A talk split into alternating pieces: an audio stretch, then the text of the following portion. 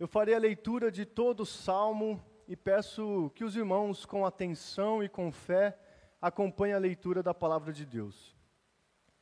Diz assim o salmo de número 124. Cântico de romagem de Davi.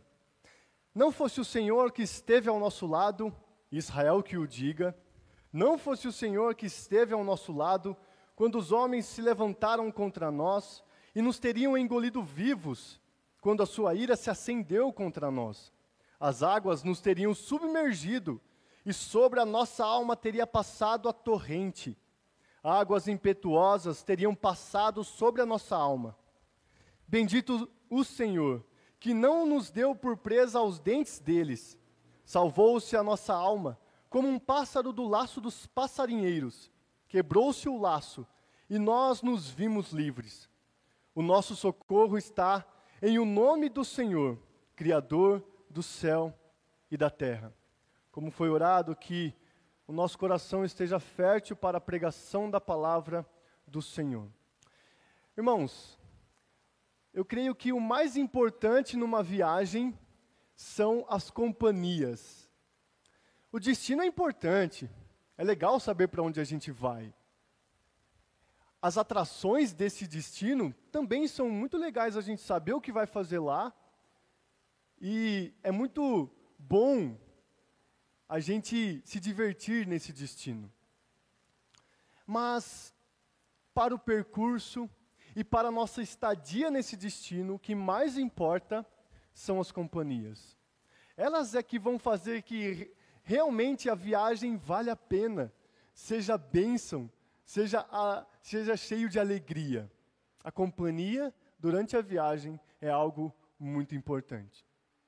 Este salmo vai falar de quem nos acompanha na viagem e em todas as nossas lutas e sofrimentos durante a nossa jornada.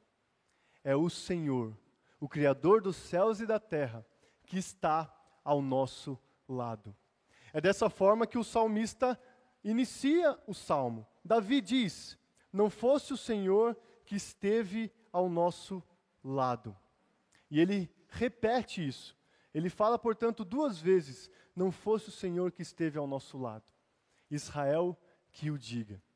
Bom, Davi, durante sua vida, se encontrou em vários problemas. A gente sabe que ele teve de fugir de seus filhos, ou mais precisamente de Absalão.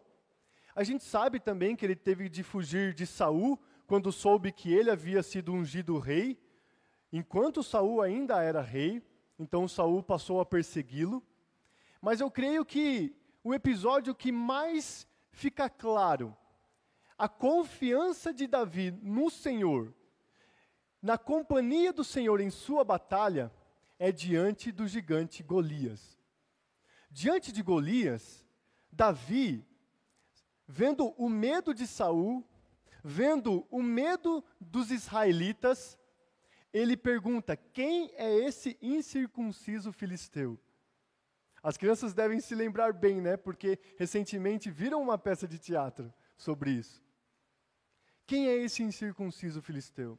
Davi sabia que a oposição dos filisteus e também do gigante Golias não era apenas ao povo de Israel, mas ao próprio Senhor. E é por isso que diante de Golias, ele, mesmo Saul tendo tentado colocar uma armadura nele, uma espada, ele não consegue lutar com tudo aquilo. Ele vai com o seu, com a sua arma que ele já estava acostumado a lutar, mas ele também não, não confia em sua força, em seu braço ou em sua arma. Ele fala: Você, Golias, vem contra mim com espada e com lança.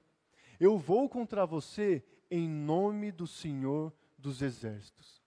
Eu creio que esse seja o episódio na vida de Davi que mais ilustra essa confiança que ele registra aqui no Salmo de número 124 não fosse o Senhor que esteve ao nosso lado, Israel que o diga, não fosse o Senhor que esteve ao nosso lado. E ele passa essa confiança, essa certeza, essa convicção ao povo de Israel, porque ele fala no plural. Ele esteve ao nosso lado. E é interessante os israelitas, portanto, ao lerem essa passagem, ao lerem sendo incluídos nesta oração de não fosse o Senhor que esteve ao nosso lado, eles provavelmente se lembravam das vezes que o Senhor protegeu a nação de Israel contra inimigos vizinhos. O Senhor livrou a Israel contra inimigos vizinhos. E eu creio que a libertação que o povo de Israel, na sua história, deve mais se lembrar é a libertação do Egito, da escravidão do Egito. E é interessante que no capítulo 15 do livro do Êxodo, depois deles verem o exército de Faraó sendo tragado pelo Mar Vermelho, eles erguem um canto de confiança, por, por acreditar que quem lutou aquela batalha, que quem esteve com eles, não era a força do braço deles, mas o Senhor. O Senhor que os tirou da terra do Egito. E na verdade, essa é uma insistência do nosso Deus para o povo de Israel. Inclusive nos Dez Mandamentos. Eu dou esses Dez Mandamentos para que vocês se lembrem. Quem tirou vocês da terra do Egito? Ouvir, saber e experimentar a companhia do Senhor na viagem fazia aquele peregrino acreditar ou se lembrar de quem estava do lado dele. Pela história de Davi, pela história da própria nação de Israel. Quem está do meu lado? Quem enfrentará do meu lado as dificuldades dessa jornada? É o Senhor, Yahvé, o Deus da aliança. E aqui é algo muito impactante, porque a companhia do Senhor não é porque nós somos boas companhias. Porque, na verdade, às vezes a gente, como companhia, a gente faz um trabalho muito ruim. Sabe quando você chama o seu irmão, seu pai, seu cônjuge para assistir um filme e nos dez primeiros minutos você dorme? Por vezes nós somos esse tipo de companhia. A gente gosta de suplicar ao Senhor, vamos caminhar, mas por vezes a gente faz coisas erradas contra Ele. Nós pecamos contra Ele. Nós não consideramos a vontade dEle. Por vezes somos más companhias. Mas a companhia do Senhor não depende daquilo que a gente faz. Porque, como o próprio nome dele é registrado aqui, o Deus da aliança, o Eu Sou, ele se faz nossa companhia pela pela fidelidade que ele tem a si mesmo, não dependendo daquilo que a gente faz ou deixa de fazer. É uma aliança unilateral de Deus para com o seu povo. Não fosse o Senhor que esteve ao nosso lado. Depois de Davi registrar sua confiança e relembrar o peregrino desta confiança que deve estar no Senhor, ele diz e registra o que aconteceria se Deus não estivesse do lado deles. E isso está registrado a partir do verso de número 3, que diz o seguinte: E nos teriam engolido vivos, quando a sua ira se acendeu contra nós. E o verso 4: As águas nos teriam submergido, e sobre a nossa alma teria passado a torrente. E o verso 5: Águas impetuosas teriam passado sobre a nossa alma. O que poderia acontecer com um peregrino que não teria a companhia do Senhor? Ele teria definitivamente sido morto pelos perigos.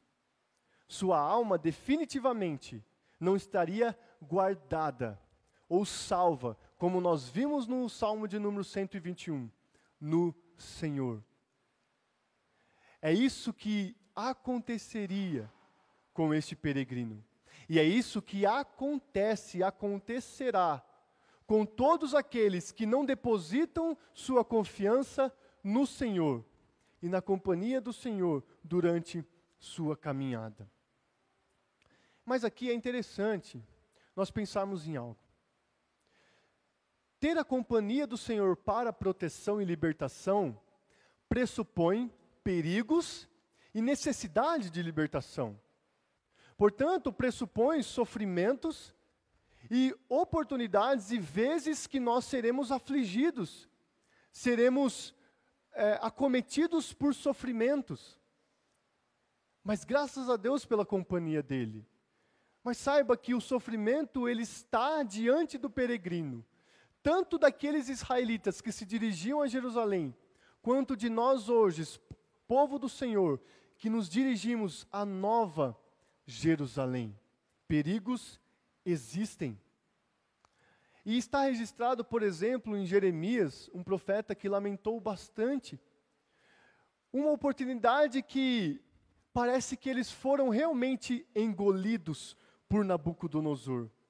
Em Jeremias capítulo 51, é dito que Nabucodonosor, rei da Babilônia, nos devorou, esmagou-nos e fez de nós um objeto inútil. Bom, nós bem sabemos que a Babilônia fez o reino do sul, Judá, ser cativa naquele país. Até que em 586 eles destruíram o templo de Jerusalém e de uma vez por todas fizeram a catástrofe ali naquele país e fizeram com que os israelitas fossem destruídos. Mas a questão é que não para por aí a profecia de Jeremias. Porque, mesmo ele dizendo que eles encheram a sua barriga das nossas comidas, é dito pelo Senhor o seguinte: pelo que assim diz o Senhor: Eis que pleitearei a tua causa e te vingarei da vingança que se tomou contra ti. Secarei o seu mar e farei que se esgote o seu manancial. Babilônia se tornará em montões de ruínas, morada de chacais, objeto de espanto e assobio, e não haverá quem nela habite. A questão não é se por um momento o povo de Israel passou por alguma aflição e sofrimento, como se tivessem sido engolidos, devorados e esmagados por um inimigo. Mas a questão é que a promessa do Senhor continuava e continua firme até hoje para o povo de Deus, que haverá um dia que de uma vez por todas os nossos inimigos não mais nos engolirão, não mais nos devorarão, não mais nos ameaçarão, mas serão destruídos uma vez por todas. É isso que acontecerá com os inimigos do povo de Deus, porque Deus está do lado de seu povo e com a sua fidelidade o acompanha e com a sua glória e seu poder os protege e os liberta. Então, mesmo que, por vezes, tenhamos a sensação de sermos engolidos e devorados, ou submergidos pelo mar, submergidos por torrentes, por situações horríveis, por sofrimentos, a companhia do Senhor, no meio destes momentos, nos dá a certeza de que podemos confiar nele, em sua fidelidade e de que esse sofrimento acabará. O que aconteceria com o peregrino ou com a alma do peregrino se ele não confiasse no Senhor, ou se ele não obtivesse a companhia do Senhor ao seu lado? Essas coisas. Mas ele confiava que em seu destino ele encontraria conforto, consolo e desfrute da presença santa do Senhor. E depois de Davi falar sobre a confiança em Deus, sobre o que não acontece de maneira definitiva ao povo de Deus que confia em sua companhia e que tem essa companhia, ele ergue um canto de louvor e gratidão por isso. Olha o que está registrado no verso de número 6. Bendito o Senhor, que não nos deu por presa aos dentes deles. E aqui eu quero voltar mais uma vez ao texto de Jeremias 51 e ler a, continu a continuação daquilo que ele vinha dizendo. A gente viu que por um momento parece que os israelitas foram devorados, mas nós vimos também a promessa de Deus de levar Babilônia a nada. E aí, Deus continua, sua, é, o profeta continua dizendo, como porta-voz de Deus, o seguinte: Ainda que juntos rujam como leões e rosnem como cachorros de leões, estando eles esganados, preparar-lhes-ei um banquete, embriagá-los-ei para que se regozijem e durmam sono eterno e não acordem, diz o Senhor. Fá-los-ei descer como cordeiros ao matadouro, como carneiros e bodes.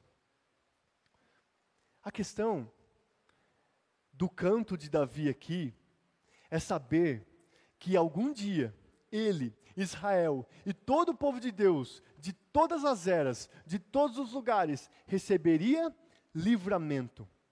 Não seria dado de maneira definitiva como presa pelos dentes deles, ainda que eles estejam esganados, ainda que tenha, ainda que eles sejam como um leão que há dias não se alimenta e que vai voraz atrás da caça. Ainda que os inimigos do Senhor estejam desta forma, no fim de todas as coisas, nós não seremos dados como presa pelos dentes deles. Ainda que eles rujam como leões, na verdade, eles serão carneiros e bodes. Em vez de serem caçador, eles serão caçados e Deus os eliminará, os julgará de uma vez por todas. Essa é a confiança de Davi, que mesmo diante de inimigos, mesmo relembrando os israelitas que eles tinham inimigos, por causa da companhia do Senhor naquela jornada, eles teriam livramento de uma vez por todas. A questão não é se o corpo deles chegaria sem marcas, sem feridas, sem sofrimento, sem manchas do sol. A questão não é o físico do peregrino, o físico do caminhante. A questão é sua alma. É isso que Davi diz no verso 7. Salvou-se a nossa alma, como um pássaro do laço dos passarinheiros, quebrou-se o laço e nós nos vimos livres. Tem um vídeo na internet que eu acho bastante interessante, de um ganso num lago com água turva, água meio escura, e dois tigres do lado dele. E aqueles tigres tentam cercar aquele ganso. Mas o ganso ele consegue mergulhar, enquanto os tigres não. E é interessante que o tigre vai para abocanhar o ganso, e naquela mesma hora, ele se livra do ataque do tigre. E ele aparece atrás do tigre. E aí o tigre se volta, tenta mais uma vez, o ganso mergulha, aparece em outro lugar, até que os tigres se cansam. Eu acho interessante essa imagem desse livramento que o ganso consegue, mesmo diante das presas, mesmo diante de uma armadilha sendo feita por dois tigres. A imagem aqui também nos lembra de uma armadilha que é feita para passarinhos. Ou, como em muitos lugares do Brasil é dito, uma arapuca que é feita para passarinhos. Mas que eles não são pegos por essa gaiola, por essa armadilha. Eles são salvos. Eles conseguem, eles conseguem escapar e se livrar daquela armadilha. É isso que acontece com o povo de Deus. O povo de Deus, ainda que seja cercado, ainda que tenha ciladas diante dele, ainda que pessoas coloquem armadilhas contra o povo de Deus, a alma está salva. A alma do Filho de Deus está salva. E encontrou escape, encontrou livramento foi salva e foi livre. Mais uma vez, ser liberto, ser livre pressupõe a armadilha, que pressupõe pessoas que armam estas coisas. Assim como os israelitas poderiam esperar durante sua jornada para Jerusalém armadilhas, o povo de Deus hoje deve estar atento a ciladas e a armadilhas. Mas o que mais interessa para o salmista aqui, para Davi, não é olhar para quem arma armadilhas, para quem arma ciladas, para quem cerca ele. Mas o que mais interessa a ele é saber quem é o auxílio dele, a ajuda dele, o socorro dele. E é dessa forma que ele conclui o salmo no verso de número 8, dizendo: O nosso socorro está em o nome do Senhor, Criador do céu e da terra.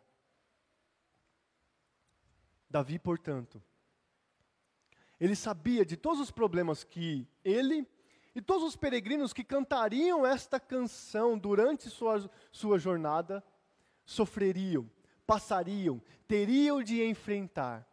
Mas a certeza de que o socorro está no nome do Senhor os mantém firmes, os mantém atentos e vigilantes. E mais uma vez, uma expressão que recorrentemente já apareceu nos salmos que nós vimos e continuará aparecendo nos salmos seguintes é: o Deus que fez os céus e a terra. Isso significa que Deus tem o controle sobre todas as coisas. Isso significa que nada foge das mãos do Senhor. Isso significa que se nós estamos sob o auxílio e a ajuda do nosso Deus, daquele que criou os céus e a terra, nós sabemos que toda e qualquer criatura cumpre o propósito dele, obedece à vontade dele, porque ele é o Deus que criou os céus e a terra.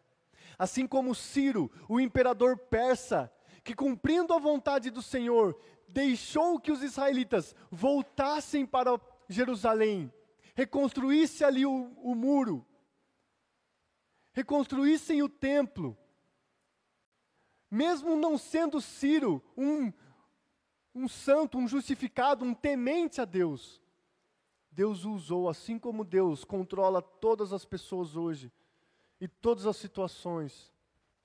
O que basta para nós é confiar e saber que o nosso socorro está no nome dEle. O nome do Senhor, que faz tudo quanto lhe apraz. E Ele está nos céus, como a gente leu na liturgia.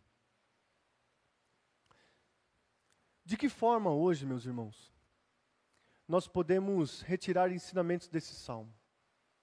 Primeiro, hum, faça ou desfrute da companhia do Senhor na sua vida.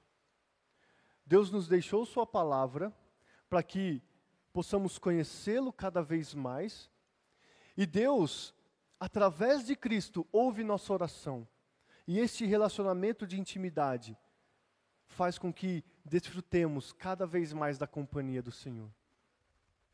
Outra lição é que, como eu já disse algumas vezes durante esta exposição, nós passaremos por situações difíceis, por sofrimentos, por pessoas que nos cercarão, por pessoas que nos perseguirão, por pessoas que, por não concordar que existe um Deus, elas vão zombar de nós.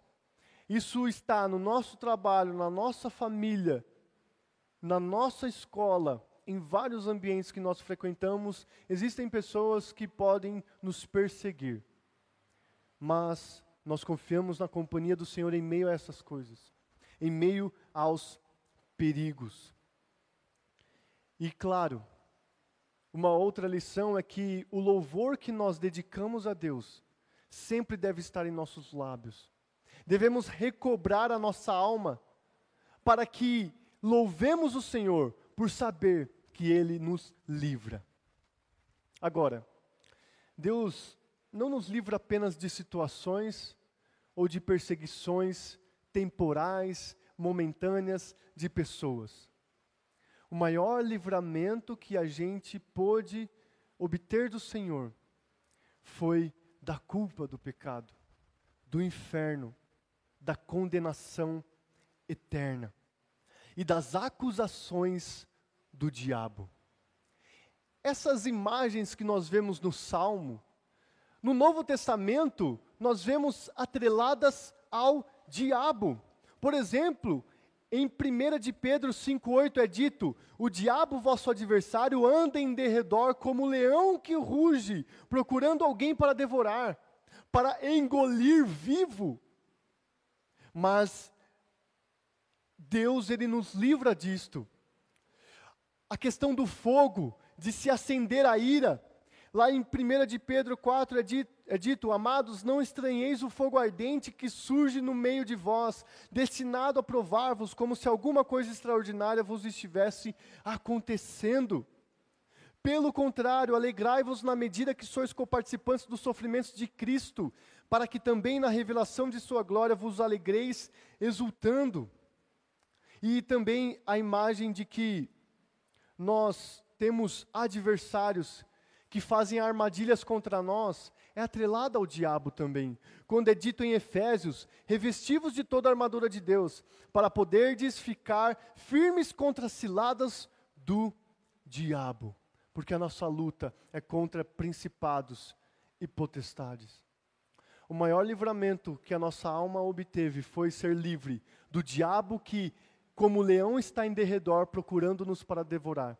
O diabo que, com fogo ardente, planta coisas em nosso meio o diabo que, como alguém que arma ciladas contra nós, nós somos libertos disso. E eu creio que a passagem bíblica que ilustra muito bem este livramento é de Zacarias capítulo 3. Diante do Senhor, o juiz, está o sacerdote Josué. Fazendo-lhe oposição está Satanás. E defendendo o sacerdote Josué está o anjo do Senhor. Quem é o anjo do Senhor, meus irmãos? É Jesus Cristo. E ali diante de Satanás, o anjo do Senhor, Jesus Cristo, diz para Josué: tirar suas vestes sujas e colocar vestes limpas. Diante de Satanás, Jesus Cristo nos livrou. Diante daquele que é o leão que ruge para nos devorar, que é aquele que arma ciladas contra nós, Jesus Cristo nos livrou. Jesus Cristo o venceu, para que nós fôssemos livrados e pudéssemos realmente dizer: Eu tenho a companhia do Senhor, até porque Jesus Cristo nos deixou o seu Espírito Santo. Por isso que o apóstolo Paulo diz: Que diremos, pois, à vista destas coisas? Se Deus é por nós, quem será contra nós? É Ele quem nos justifica. Não há nenhuma acusação que algum adversário pode levantar contra a nossa alma que seja bem sucedida, porque ela está guardada com Cristo Jesus, aquele que é o nosso auxílio, que é o nosso socorro diante do Senhor, porque Ele advoga em nossa causa, Ele nos defende, Ele intercede por nós. E nós podemos crer nisso. Por isso, quando hoje você provar do pão e do suco da vide, você pode se lembrar que ainda que haja sofrimentos e que sejamos livrados de sofrimentos terrenos e temporais, o sofrimento que nos acometeria se não, se não tivéssemos Deus do nosso lado seria a condenação eterna.